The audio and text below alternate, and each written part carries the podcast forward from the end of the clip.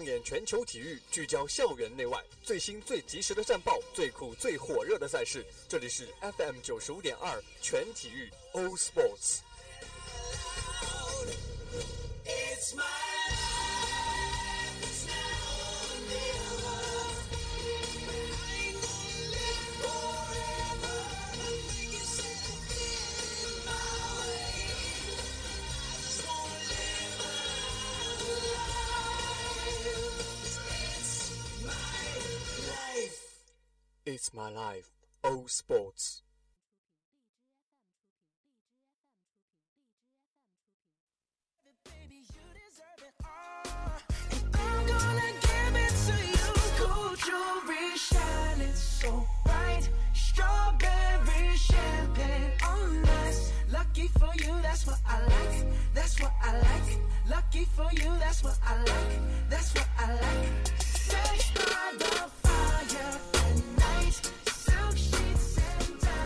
好的，各位听众，欢迎您继续锁定 FM 九十五点二浙江师范大学校园之声。那么这里是每周一的全体育，依旧是我你们的朋友银辉。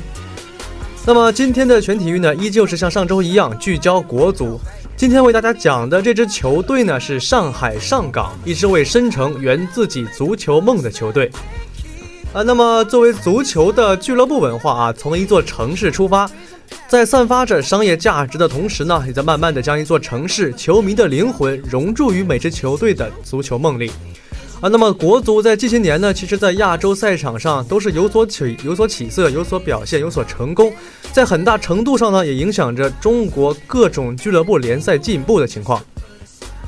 啊，那么在二零一七年的中超亚冠上，当众人都将目光放置于曾经投身于中国足球走向亚洲最前沿的球队广州恒大队时，那么这支来自上海的球队悄无声息地做着自己的改变。凭借着球队上下众志成城的努力，他们登陆中超，进入了国人们的视野。从此，上海上港也成为了中国足球在中超联赛上一张一道不可忽视的风景。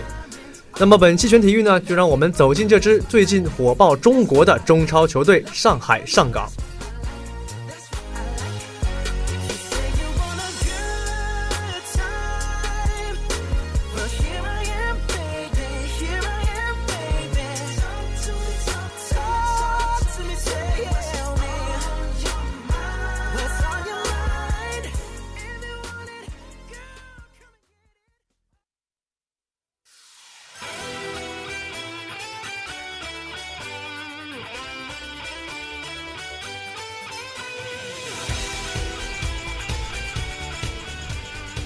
那么在正式开始之前呢，依旧要是向大家介绍一下我们本期的风云战报。首先是足球方面，北京时间九月十八号凌晨，二零一七至一八赛季英超联赛第五轮，曼联呢坐镇老特拉福德球场，以四比零击败埃弗顿，前五轮以四胜一平保持不败战绩。那么瓦伦西亚开场四分钟后送出世界波，姆希塔良和卢卡库中场前各建一功，马夏尔还在补时阶段送出了关键点球。然后是篮球方面，北京时间九月十八号，二零一七年男篮欧洲杯冠军赛争夺战正式打响。那么斯洛文尼亚以九十三比八十五力克塞尔维亚，以不败的战绩获得本届欧洲杯的冠军，这也是他们队史上第一次获得欧洲杯的总冠军。那么热火当家球星德拉季奇呢，也成为斯洛文尼亚夺冠的头号功臣。他在第二节拿到了二十分，全场共砍下三十五分和七个篮板。最后是乒乓球方面的资讯。北京时间九月十七号，二零一七年第三十届亚洲杯进入到了决赛日。在男单决赛中，二十二岁的林高远以四比二战胜队友樊振东，成功夺冠。中国队呢，也在亚洲杯男单上实现了十连冠的伟业。根据国际乒联的世界杯参赛规则，林高远也以新科亚洲杯男单冠军的身份，获得了今年的十月份二零一七年男乒世界杯的门票。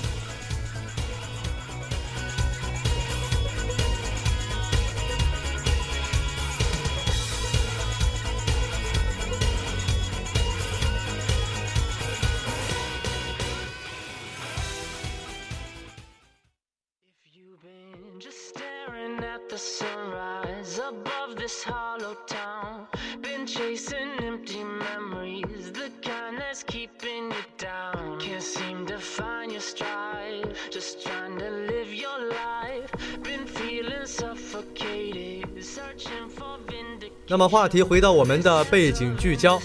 今天的主题呢是这支球队叫做上海上港。那么在上上周啊，大家都知道，在进军世界杯，也就是2018年俄罗斯世界杯的同时呢，国足再一次被挡在了门外，球迷们挥泪告别。但是与以往不同的是，这一次的告别和以往的悲伤、愤怒或者绝望是有所不同的。呃，虽然说国足还是没有能够再一次走上世界杯的赛场，但是国足的水准和国足的表现已经是让很多球迷看到了希望。我们诚诚然，我们这支球队呢，想要登上世界的顶尖舞台，确实还有很长的一段路要走。但是这些年来，国足的表现让我们看到了正在崛起的一股新生力量。那么，对待世界第一大球态度的转变呢，也召回了很多已经失散多年的球迷了。现在也有更多的人想要去关注，也愿意去关注中国足球，从外到里的去了解它的发展情况。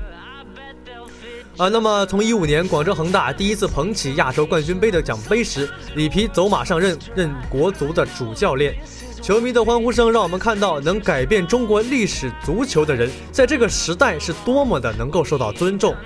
但是呢，在恒大光鲜亮丽的身后，还有这样一支球队在默默的成长，为中国足球的发展助力。那么，直到二零一七年，这个对于国足来说可能是相当遗憾的一年啊，它的爆发。让我们球迷看到了中国足球的新的可塑性。没错，它就是这些天让各大体育网站上一片红色的上海上港。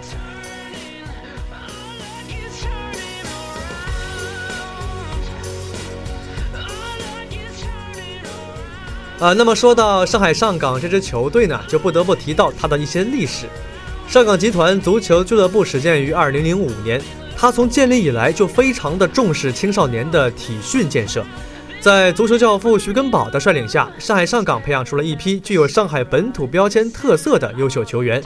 啊，那么如今从这批青训中成长的球员，已经成为了上港对阵中的绝对主力，其中就包括中国球迷引以为豪的本土最强射手吴磊，五球王。那么在五年前的九月二十九号，二零一二年中甲联赛第二十七轮比赛正式展开较量。上海的前身上海东亚特莱士队客场全取三分，排名第三和第四的重庆力帆以及天津松江均在那轮比赛中输球。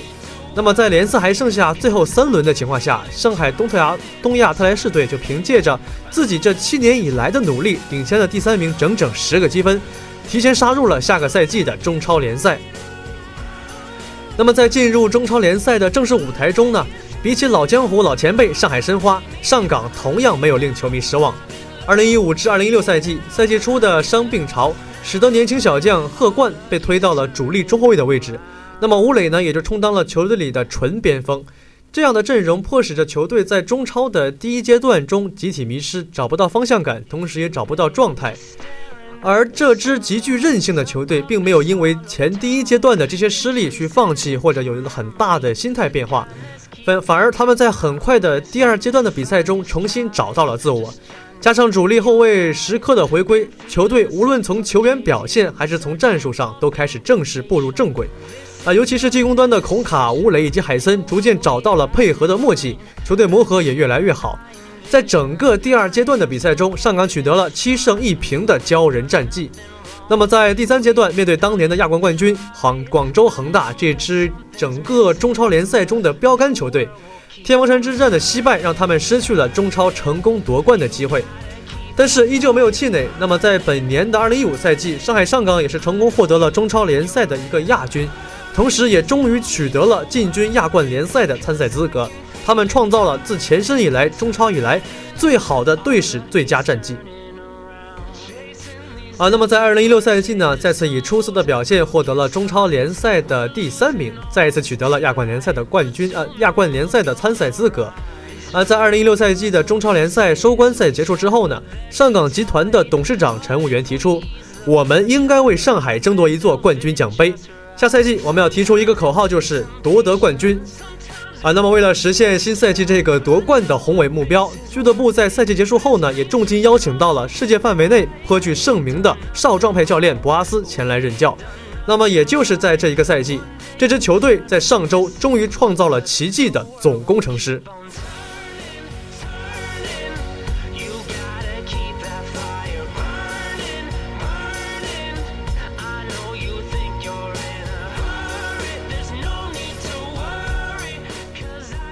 那么在这个赛季令球迷们欢呼，同时又感到遗憾的是，今年广州恒大和上海上港两支中国的很强的球队同时进军了亚冠的四分之四分之一决赛。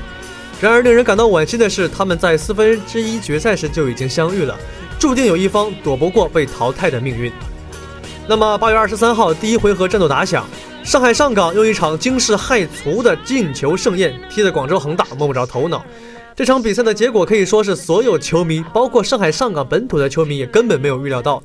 上海上港依旧是一贯秉持着以攻为守的战术理念。在比赛第三十七分钟，吴磊禁区左侧突破被张立帆推倒，博得了主裁判舒拉克拉的点判罚的点球。那么仅仅在一分钟后，霍尔克操刀主罚点球命中，上半场上港以一比零领先。五分钟后，又是霍尔克他的一脚传中，让王晨超后后点头球破门，在上半场以二比零领先恒大。啊，那么到了下半场，就成了吴磊一个人的表演时间了。国内第一射手在第六十二分钟接到了埃尔克森的中传脚底后拉球妙传，右侧突破至右侧禁区一脚爆射得分，上港以三比零领先。又是在一分钟后，又是一次精妙的前场配合，霍尔克中场带球分边，吴磊禁区左侧推射又一开得分。那么吴磊梅开二度，打入了本场亚冠赛季的第五球，上港四比零领先，就此杀死了本场比赛。简单暴力的配合，配合前场的机会，死命推进的理念。自从博阿斯上任灌输了这种理念之后，上海上港队的球风就表现得异常具有侵略性。然而，令所有球迷都没有想到的是，主帅博阿斯在四分之一决赛的第二回合却犯了一个很致命的错误。他让攻强守弱的上港队呢采取了龟缩防守，以保住自己的领先优势，以至于让很多有大赛经验的广州恒大队成功抓住机会。在常规赛的九十分钟里，接连踢入四球，将比赛成功的拖入加时。也可以说是恒大也在这样的情况下创造了一个以四比零落后，再以四比四追平的奇迹。那么，当比赛进入了加时战的时候，已经筋疲力尽的双方队员们都在咬牙坚持。对于上港更不利的是，加时赛上半场呢，一名后卫就已经被罚下，所以说只能以十人继续应战。面对点球，而恒大队的。高拉特一蹴而就，将比分成功扩大为了五比零。如果按照这个比赛结束了比分比赛的话，那么恒大就将复制到上赛季欧冠巴塞罗那那八分之一决赛的经典翻盘之作。然而，也就在这个时候，走到如今的上港队终于把握住自己。如果说论外援对于一支中超球队的重要性，那么上港队的胡尔克就用其大心脏的表现，一记世界波将上港队从淘汰的边缘拯救回来。点球大战，恒大终于失误。幸运女神的眷顾，也让这支七年的球队终于第一次离亚冠的冠军那么近。啊，那么上港能够战胜恒大，无论是在中超还是亚冠的历史上，都算是创造了一个奇迹。那么他们接下来即将迎战的是日本 J 联赛的强敌浦和红钻。上港能否复制十五年啊一五年恒大创造的奇迹呢？全中国的球迷都在期盼九月二十七号的到来，也就是在下下周的到来啊。那么其实主播个人也是非常期待这场比赛啊。那么作为一个呃可以说是新晋的豪强，上海上港能不能去击败日本的强敌浦和红钻，真正的又一次继一五年之后，再一次为整个中国足球捧起一座亚洲杯的冠军奖杯呢？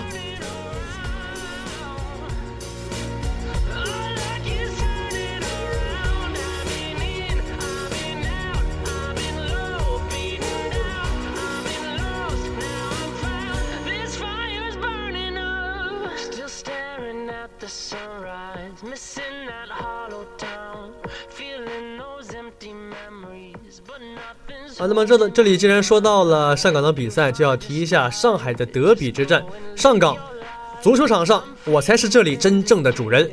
啊，那么九月十六号比赛之前呢，上海的球迷都没有预料到这场德比的最终会出现了一边倒的局面。上港在引人注目的德比战上迎来赛季最大比分胜利。上半时比赛，上港依然是遭到了申花的顽强阻击。上半场结束，双方互交白卷。但在下半时的比赛，上港却火力全开，不到十分钟的时间便攻入了四球，直接打崩了申花，取得了摧枯拉朽般的大胜。啊，那么值得一提的是呢，这也是上港获得的赛季最大胜利，攻入六球，同样也是赛季以来的首次。此前呢，上港曾三次攻入五球，分别是亚冠以五比一大胜西悉尼流浪者，中超五比一大胜长春亚泰，以及五比一大胜北京国安。啊。那么仔细想来呢，上港动辄就以大比分去狂胜对手，给球迷带来这种视觉视觉上的感官刺激和进攻盛宴，这也是充分说明球队强劲的进攻实力。那么如今的上港呢，凭借着其疯狂的进攻力和冲击力，收获了一场又一场的胜利。没想到这种大胜居然成了上港的家常便饭。而如今呢，上港通过赛季的最大比分胜利，再一次证明了自身的能力。尽管申花是一支老牌强队，那么上海上港依旧是用自己这种不可思议的表现，告诉了上海的球迷们，谁才是未来真正的主人。这赛季博阿斯的加入呢，也让这支球队充满了血性和斗志。胡尔克和乌磊构成的梦幻攻击线，也是拥有着中超乃至亚冠最顶尖的战斗实力。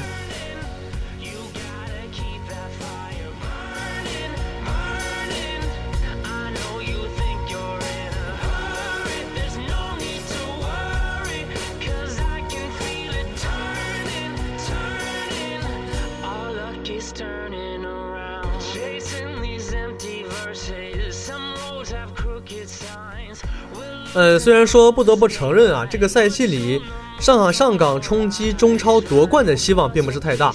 但是对于很多从小看上海足球的上海球迷而言，这支新的球队确实让他们看到了希望。而这场比赛结束之后呢，很多上海球迷都卷入了争辩，哪支球队能够真正代表上海的口水战之中。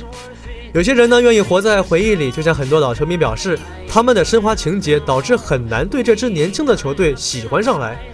但是毋庸置疑的是，在中国足球最需要走出去的时候，除了广州恒大，又有一支这样的球队可以去代表着中国的标签来进军世界的比赛，这本身就是一件可以值得每一个人去狂欢、去高兴的事情。俱乐部聚众之乐，本来就是应该从草根、从民众之间产生，代表着有相同或者相近人群的志趣。所谓改朝换代，就一个地域的球队而言，也是必不可免的事情。可以说，遗留下来的是历史，正在创造奇迹的，就是在继承乃至改变乃至创造新的历史。就现在的成绩而言呢，上港队更像是上海足球的主人。这七年的努力，七年的成长，我们每一个人都他看着他从一支中甲的小球队，到现在站在中超联赛上最顶尖的舞台，上港也从新星变成了球场上沉稳的一支劲旅。它带给我们的不仅仅是上海人本身的骄傲，更是中国足球给中国球迷多了一丝选择的余地。那么，中国足球终于不再是广州恒大一支球队在孤军奋战，我们看到的是越来越多的、越来越多的这种新的球队，这种崭新的力量，这种新鲜血液去融入到中超的比赛，乃至融入到世界的比赛，让我们每一个人都能够去开心，去看到中国足球的成长。去能够更加用心的支持我们中国足球发展的动力。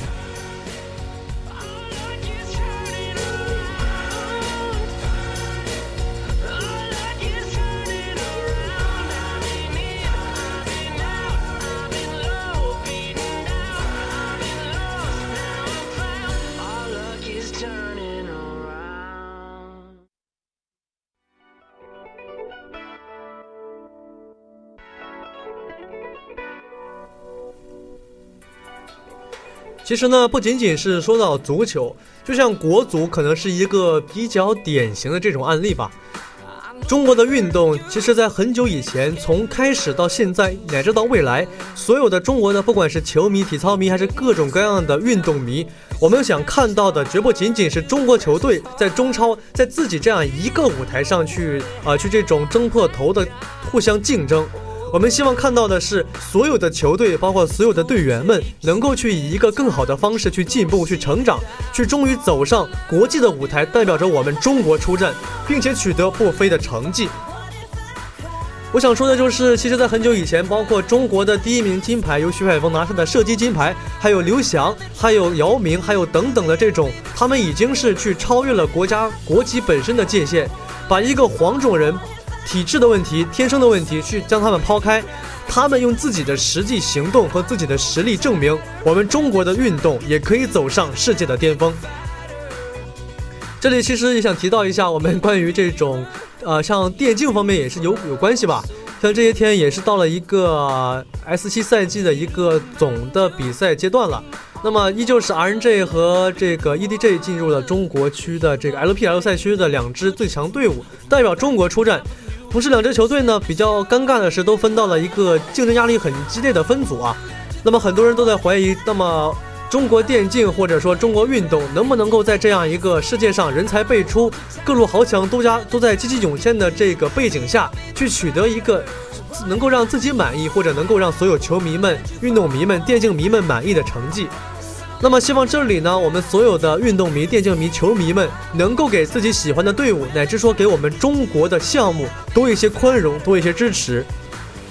我们忘不了当绝杀的时候那种热血澎湃、那种热泪盈眶的感觉；我们也忘不了当我们的中国五星红旗的国歌升起在国际赛场上时的那种由衷的自豪感。就像是前段时间讲的那个电影《摔跤吧，爸爸》中。当他们当一个国家的国歌去去在一个奥林匹克的赛场上真正去绽放，真正去冉冉升起的时候，当一个国旗对着阳光去绽放出他们独特的光彩的时候，我们才会真正感到自己为了自己的祖国，为了自己的家乡能够去付出怎么样的努力和自豪感。也希望每一个中国球迷能够对中国足球，包括中国的各项运动，都去献出自己的支持。他们或许有过低谷，或许有过迷茫，或许有过让我们失望或者乃至绝望的这种境地，但是我们一定要坚信，他们一直在成长。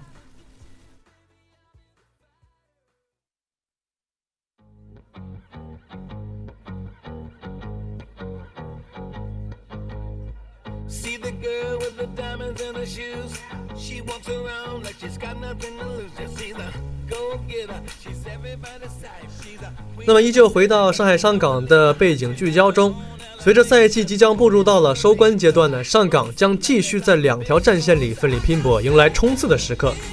尽管上港在中超已经失去了夺冠的主动权，但是上海因为这支球队再一次成为亚冠争雄的舞台。倘若能够在两场杯赛中多取得突破的话，对于上港来说将会是一场巨大的成功。尤其是在亚冠赛场，当上港面对着这联赛中的劲旅博红钻石先主后客的赛程，上港能否对得起自己传承申花、传承深城足球足球队灵魂的理由呢？也希望上港能够通过自己更加耀眼的表现，让我们看到更加具有突破性的进攻体系和一个更加辉煌的足球杯胜利。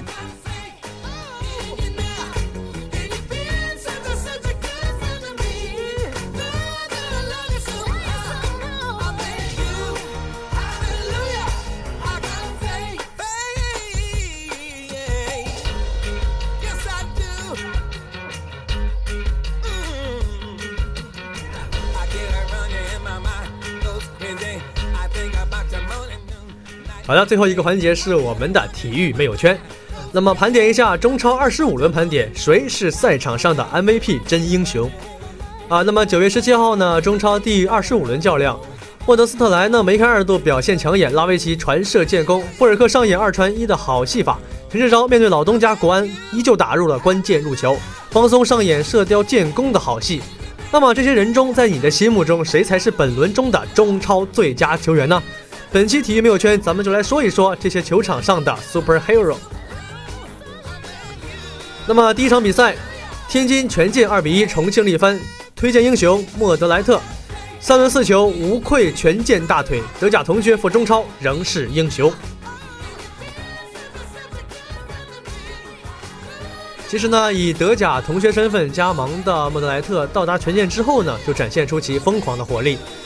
助权健的攻击火力更上一层楼。莫德斯特的表现可以说是相当突出，面对亚太时的独秒绝平进球，帮助球队全身而退；同时面对贵州再一次打入了关键球，此番面对力帆又独中两元，帮助球队全取三分。那么莫德斯特的出彩表现，助权健稳居前四行列，继续向着呢亚冠的目标发起一次又一次的冲击。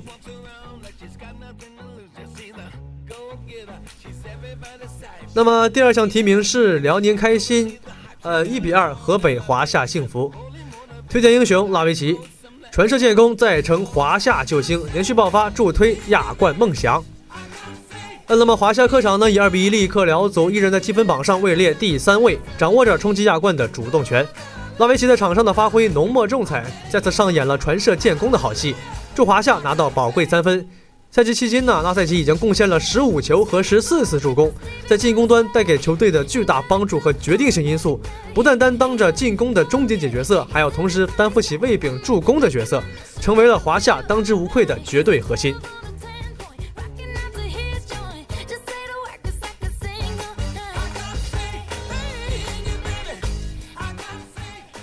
提名第三项，上海上港六比一上海申花，推荐英雄霍尔克。绿巨人德比战显神威，演绎何谓重剑无锋。那么最引加引人注目的上海德比，上港以六比一横扫申花，赢得了关键胜利。被称为绿巨人的呃外援霍尔克在场上大发神威，以两粒精彩入球轰开了申花队的球门，还为麦哈默多夫输送了更多的助攻。两射一传，霍尔克以其出色的表现帮助上港取得了德比战的大胜。何谓重剑无锋？赫尔克霍尔克展现的淋漓尽致。啊，那么最后一场提名是广州富力二比一北京国安，推荐英雄陈志钊。亚冠六分战，亚冠六分战弑杀旧主，粉碎老东家亚冠梦想。啊，富力和国安之间的亚冠六分战呢，陈志钊成为了关键先生。接到扎哈维的传球后，直接塞球打进，陈志钊快速插上，面对杨志冷静推射建功，助富力首先打破场上僵局，这也为富力取得了三分奠定了坚实的基础。这场比赛的胜利呢，让富力重燃起进军亚冠的希望，同时也让国安距离进军亚冠的希望越发遥远。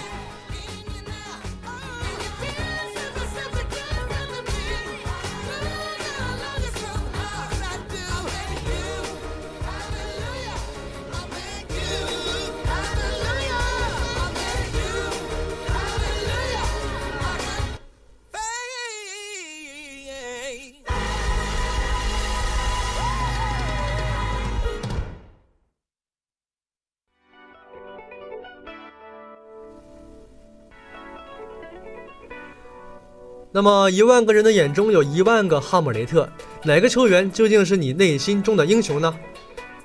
最后来回顾一下我们本期全体育的全部内容。首先是风云战报，为大家介绍了相关的体育资讯。第二部分背景聚焦，大家一起来探讨一下从上海上港看我们中国足球乃至中国体育的未来发展前景。最后的第三部分体育没有圈，为大家推荐了几个赛场上的真英雄。那么谁才是你心目中的真英雄呢？好的，本期全体育的时间就到这里结束了，感谢大家的收听，我是银辉，我们下期再见。